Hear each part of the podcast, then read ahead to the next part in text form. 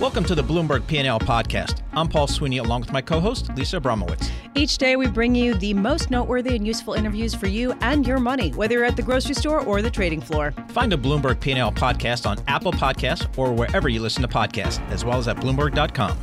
Yeah, we're broadcasting live from the offices of Natixis Investment Managers here in the Back Bay of Boston. Got a great view. It's a beautiful day here. Looking at the markets, obviously they've been whipsawed by trade. It's all about trade. It seems to move every single day. The market's now focused on December 15th when new U.S. tariffs on Chinese imports are scheduled to take effect. To get a sense of what this means near term, we welcome David Lafferty. He's a chief market strategist for Natixis Investment Managers. And get this, they have $1 trillion under management. So I think they have a feel for the market. So, David, thanks so much for having us here at your offices. We appreciate it. We got a little audience here, people coming here to see what you have to say. So, how do you guys? But no pressure. Yeah, no pressure, no pressure. How do you guys deal with the volatility that is, as we learned from an earlier guest, is hard to measure, almost impossible to measure, and that is about trade and tweets about trade and all that type of stuff. How do you guys position? Around the uncertainty of trade? Well, I think we have a few hallmarks we try to fall back on, broadly speaking, across our money managers. Uh, one is a bit longer horizon. Uh, you know, it doesn't matter what the news is, but if you take a little bit longer horizon, a lot of this stuff turns out to be daily news, uh, particularly around trade. Trade, you get a tweet at eight in the morning in terms of how a portfolio is positioned, that could be stale by 8:30 in the morning. So we don't want our clients running around making a lot of tactical changes. And I also think we think a lot about valuation. So we know markets move a lot, uh, but we do think about where are the cheap assets, where are the opportunities, what's expensive, and that's a bit longer horizon kind of idea. So it's not that we don't kind of follow the the ebbs and flows of the market, uh, but we don't want to take every daily little tick in the markets too too seriously. And I think that's a trend that you'd see across a lot of uh, our products and our money managers. A lot of the valuation today, the elevated valuation in equities, has been predicated on this ongoing easing and easier cycle of central banks around the world. And we've seen that globally, central banks have eased the most this year uh, since the financial crisis. Do you think that the extra boost that that has given equity valuations can persist into 2020? Uh, I don't. I've been skeptical, and now, frankly, I've been wrong about that. We wrote about this earlier last year. I think the effect, uh, at least in the real economy, has begun to clearly fade. I don't think you get nearly as much credit impetus when you go from very low rates to even lower rates. Uh, you know, if you're a CEO, if you're in the C suite, and you didn't borrow last year at absurdly low rates, why are you going to borrow this year at even more absurdly low rates? So I think the credit impetus begins to fail. Uh, and I also think, in terms of portfolio effect, the idea that buying all these assets will gradually raise valuations, create kind of a wealth effect. People have to remember that most of the QE was done, at least in the US, was done when the S&P was at 12, 13 times earnings. We're at 19 times the European Central Bank's QE policy was was largely implemented when we were at 10 or 11 times earnings. So you get a bump, but I think that market effect is fading as time goes by. Although some people say that the recent strength that we've seen in equities has been driven largely by this 300 billion dollar expansion of the Fed's balance sheet. Do you buy that? Uh, I don't think so. I really think it's been uh, so. So first of all, if you if you look at the full bull market, I really and when I say bull market, I mean off the December 24th lows. You know, we're up uh, 28% year to date and about 30, 31 off the off the Christmas Eve lows last year.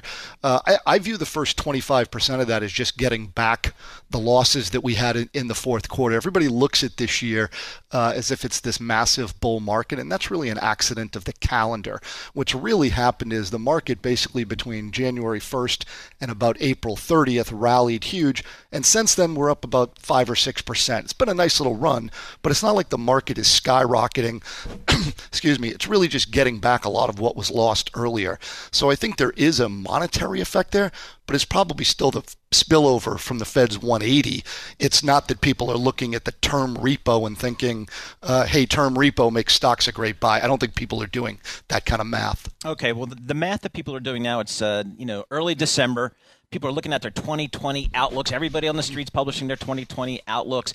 How are you guys positioned for 2020? I'm just kind of thinking about risk. Are you a little bit more risk on or maybe a little bit more risk off? Well, I'll say a couple of things. The first thing is uh, I'm glad I'm down here doing this interview because I'm not upstairs staring at a blank page. Right. Uh, which is what I've been doing and trying to write my outlook for the last two weeks. We'll help you procrastinate Yeah. anytime. Yeah. so, uh, and it's not that you know we you know people have asked is there so much uncertainty? I think uncertainty is always with us. I don't see the obvious catalyst that we like to write about. We love to write about what central banks are doing or that the the pace of economic growth is radically changing. We don't see central banks doing a whole lot in the near term. We don't see the pace of global or U.S. growth changing a lot in the near term. Uh, we don't think valuations are exorbitant, but they're certainly not cheap. So all the hallmarks that I go back to when I try to write my outlook uh, really aren't there. All right, so given that in just about a minute, Yeah. what's your highest conviction going into 2020? So- so, like, uh, my highest yeah. conviction Yeah. is the blank page that I have yet to get back to. is high conviction on the blank page. Uh, I'll, I'll, I'll go back to what, what sort of Paul was asking, which is how do we think about risk and where, do, where does that sort of our conviction come from? Uh, my highest conviction is that while our base case is for stocks and bonds to sort of clip their coupons, I think you'll get your earnings growth and, and equities, maybe not a lot of PE expansion. I, I'm concerned that the risk return trade off isn't that favorable. When I think about whether we're wrong, maybe more, maybe the economy reignites. How much upside is there? There's some, but not a ton. But what if we're wrong and we go into recession given where valuations are? There's far more downside than there is to upside. So I don't like the trade off, even though we're not bearish in any sense of the word. David Lafferty, we're going to let you get back to your blank page and the uh, blinking cursor. I have seen it many a time before. David Lafferty, Senior Vice President and Chief Market Strategist at Natixis Investment Managers, uh, where we are in, in their Boston hosting us, headquarters. yep. They're hosting us right now with an audience of people all nodding along and giving you thumbs up. A couple people. A, a no, great- that was, that was good. a great pantry here. I mean, it's almost Bloomberg-like. It's it's almost almost no really interesting though, and, and honestly, uh, David's not alone when it comes to uh, the sort of blank page. I- It's a hard time to try to get conviction. Exactly.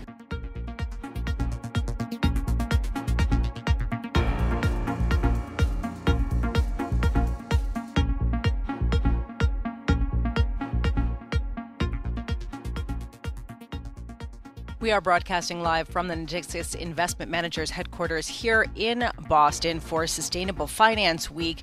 Uh, back in New York, Amy Banse joining us, uh, and I'm so glad that she is because we really uh, can't overemphasize how much money has flooded into the venture capital space, in particular through the likes of SoftBank, but another a number of others too, leaving people wondering where are the opportunities. Amy Banse is managing director and head of funds at Comcast Ventures. Uh, Amy, you come at this from a really interesting vantage point, and that is the venture capital arm inside of a big corporation. How is that different from a standalone venture capital fund? I, I think the um, changes that we're making are very much driven by the changes in the market themselves. So, as you mentioned, Lisa, there's so much money in the market. It really is giving entrepreneurs the luxury of choosing investors who bring more than dollars to the table.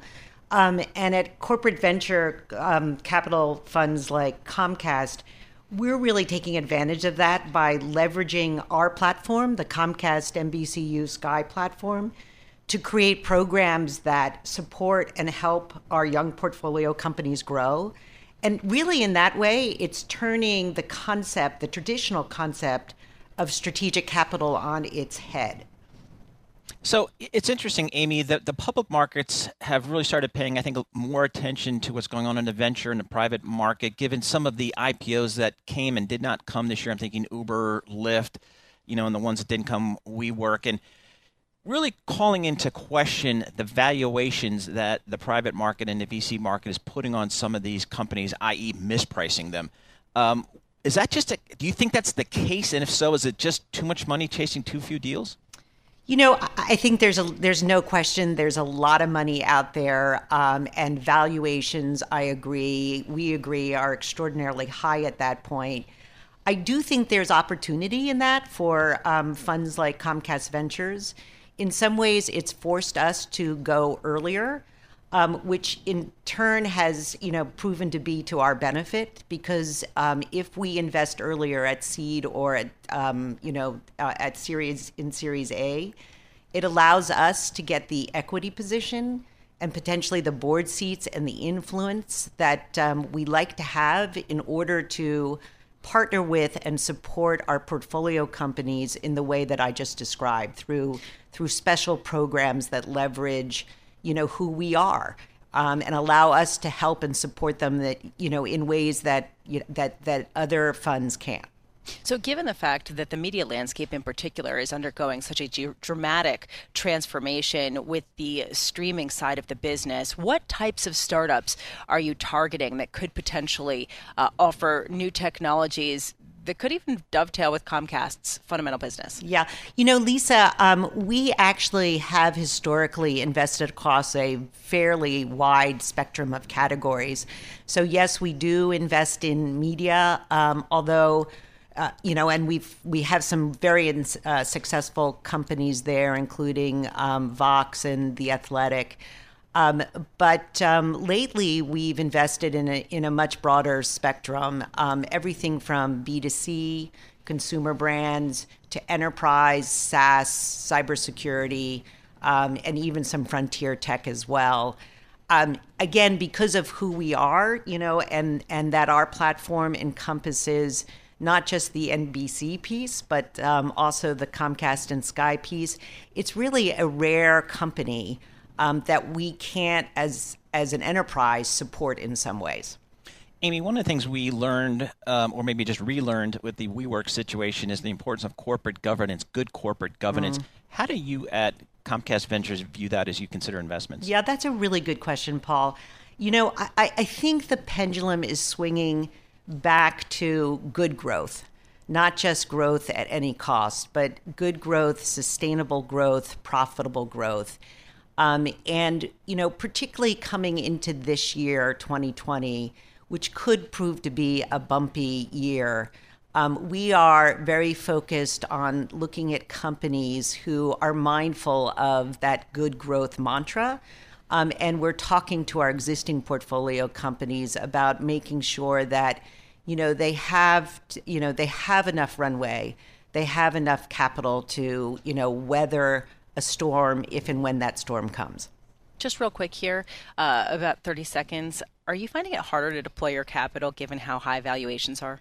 No, um, Lisa, as I mentioned earlier, um, actually, because we've become more comfortable, you know, strategics historically have invested at later stages. Um, in the last couple of years, we really have focused on developing an early stage muscle. Um, and, you know, because we're having success there, we're actually finding that with our sort of strategic pat- platform behind us, and because investors are looking for more than just money, we're seeing opportunities that um, we've never seen before. So we're excited about um, the place and stage in the market that we're currently playing. Hey, Amy, thanks so much for joining us. Uh, next time, Lisa and I will join you in the studio. We're up in Boston today. But Amy Banse, thanks for joining us, Managing Director and Head of Funds at Comcast Ventures.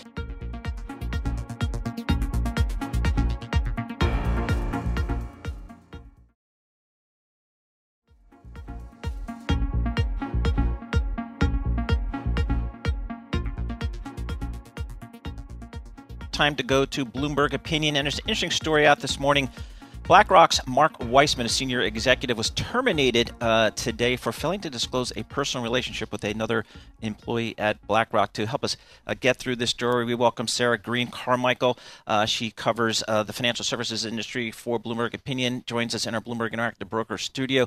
So, Sarah, thanks so much for joining us. Give us a sense of what we know so far about this story at BlackRock. Well, we don't know very much. Uh, we know that Wiseman is uh, said to have violated company policy and that he has apologized for failing to disclose his relationship uh, to HR. Um, at the same time, um, you know, he is married. So this is not like some other cases that we have heard where uh, there was a personal relationship that would otherwise have been have been fine. Um, this was something that he was hiding probably from a lot of people. So it's interesting because we've seen a number of reports recently about consensual relationships between two people uh, leading to the firing or stepping down of an executive. And I'm wondering, are we just hearing more about this, or is this a shift in policy uh, that is pervasive across Wall Street right now? Companies are definitely taking a harder line on this, and it's something that HR departments uh, on Wall Street and elsewhere are going to really have to figure out. And my concern at this point is that we seem to be lumping a lot of these different cases together. Um, someone who's having a relationship at work with a colleague is different from someone who's having an extramarital affair with a colleague. And both of those situations are very different than sexual harassment, which is, I think, what a lot of the conversation around Me Too really started a lot of these conversations. So, what is the argument for terminating someone for having a relationship that's consensual at work? Well, I think there's a couple things here. One is that if an HR department has put in place a policy saying we don't want you having relationships with colleagues at work, then you are violating company policy if you have one of those relationships. Um, and so I think it's the violation of that policy that then becomes the fireable offense. Um, and that's a case where you don't really want to have senior executives uh, you know, by violating rules they're asking other people to follow. So, Sarah, on that front, do we have a sense of, you know, across corporate America, you know, what percentage of companies are just saying, you know, we just have a zero policy here, just don't do it? Is that, do we know that, and is it growing? I don't know specifically what the number is, but it does seem to be growing from what I do know. I think more and more HR departments think, oh, well, the way to crack down on harassment, which is the problem, is just to ban sex from the workplace entirely, which I don't think, frankly, is realistic. Yeah, and it also comes at a time uh, when there is a question about how to get more women into the workforce. Is one concern here uh, a senior executive having a relationship with an underling and sort of some of the implications there? I mean, is that sort of the underpinning of uh, of, of, of potential exits here? Yes, I think that was certainly at play in the case of Steve Easterbrook, who was ousted from McDonald's. Um, because you know McDonald's had a policy that no supervisor could have a relationship with a direct report or someone lower than them on the corporate ladder. As the CEO, obviously everyone was was lower than than Easterbrook. So um, this is a case where I think well-intentioned HR departments are going to have to figure out how to handle this, um, and CEOs are going to have to figure out how to handle this. Clearly, a power differential can create all kinds of issues in a relationship. At the same time, you know many people do meet their spouse at work, and in many cases, companies are working to recruit power couples where they want both people to relocate uh, for top jobs. So this is something that's not going to go away. Yeah, Sarah, it's interesting. This is obviously BlackRock, a financial services company. Wall Street has typically been perceived as an area that is not conducive uh, to women. Is there any sense that certain industries maybe are doing a better job than others? That's an interesting question. There are certainly some industries where women have managed to make better strides, and financial services remains one of the most male dominated industries. Um, so I could certainly see that in this case, BlackRock might especially want to crack down on any violations of company policy that would seem to make um, you know, the workplace more hostile to women. It does not certainly help Mark Wiseman in this case that his wife is also a top uh, BlackRock uh, executive and is the head that. of BlackRock Canada, um, Marcia Moffat. Yeah, I was I was thinking uh, this has got to be an awkward moment uh, for a lot of people at BlackRock. And uh, to be clear, Mark Wiseman was potentially a successor to CEO Larry Fink. So it leaves a lot of questions looming large, certainly for BlackRock in terms of leadership if Larry Fink does step down. Uh, Sarah Green Carmichael, thank you so much uh, for joining us. Sarah Green Carmichael of Bloomberg Opinion.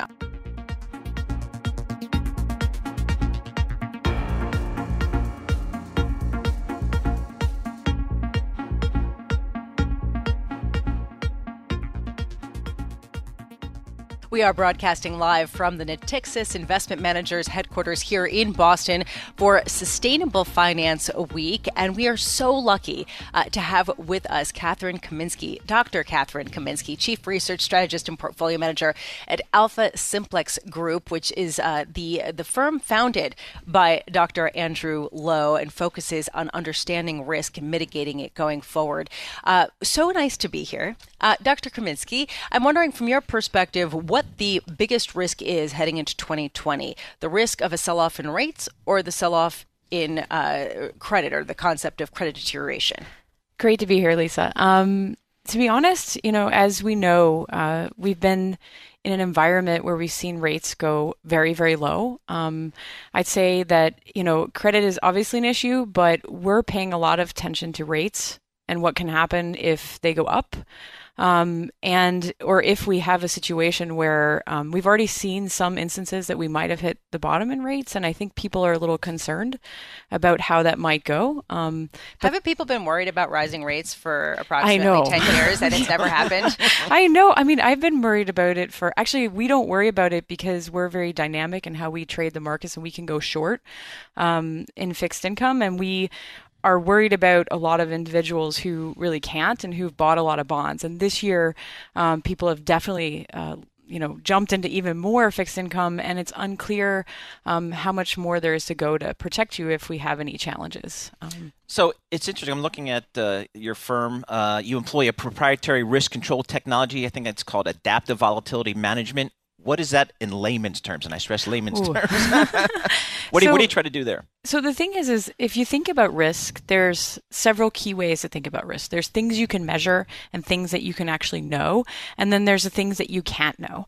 What we try to do is do the best that we can to understand what types of risk we can measure, quantify, and understand, and then use those um, what we insights that we gain from measuring these risks to try and balance our portfolios over time. So as things change, we try to use information from markets to measure that volatility, to measure where things are moving so that we can adapt to things. What's the most visible forward pocket that you can measure risk?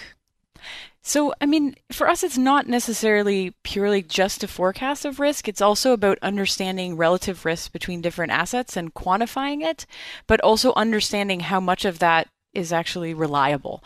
Because backward looking, it's very easy to have a very precise measure, but you need to actually more think about in relative terms which risks seem more viable than than others going forward.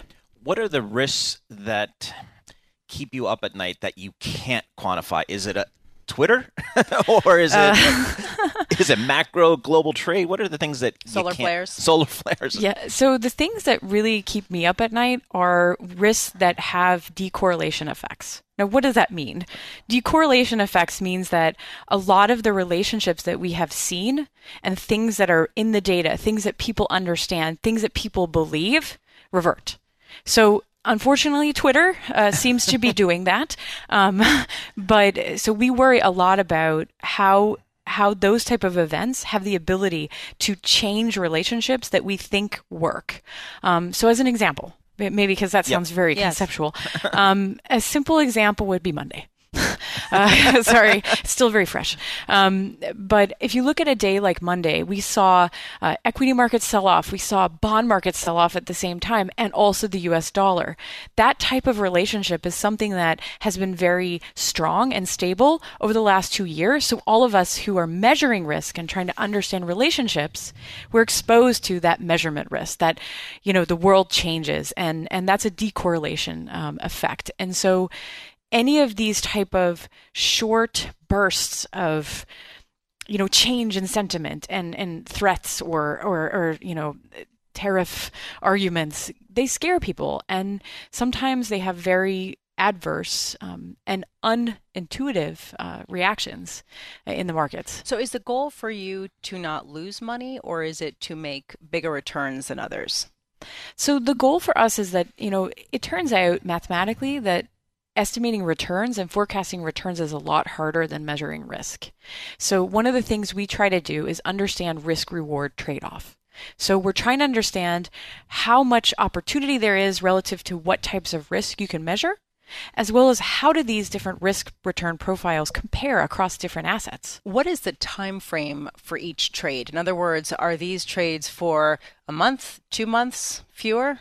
So our our trading is actually a continuous process. Every day we're looking mathematically at and measuring the markets to try and determine what that risk reward trade-off of each of these different markets that we trade. So, from bonds to um, equities to commodities, um, we're trying to look at what is the forward looking risk reward trade off and how do we balance those things. So, the trading is actually, when you're trading in the futures markets in particular, we're following all of these moves pretty. Um, pretty um pretty quickly in some sense not high frequency but definitely faster than um, someone who's a long-term investor Dr. Kathryn Kaminski, thanks so much for joining us. We appreciate you joining us here. Kathryn is a chief research strategist and portfolio manager for AlphaSimplex Group, joining us here at the offices of Natixis in the beautiful Back Bay of Boston.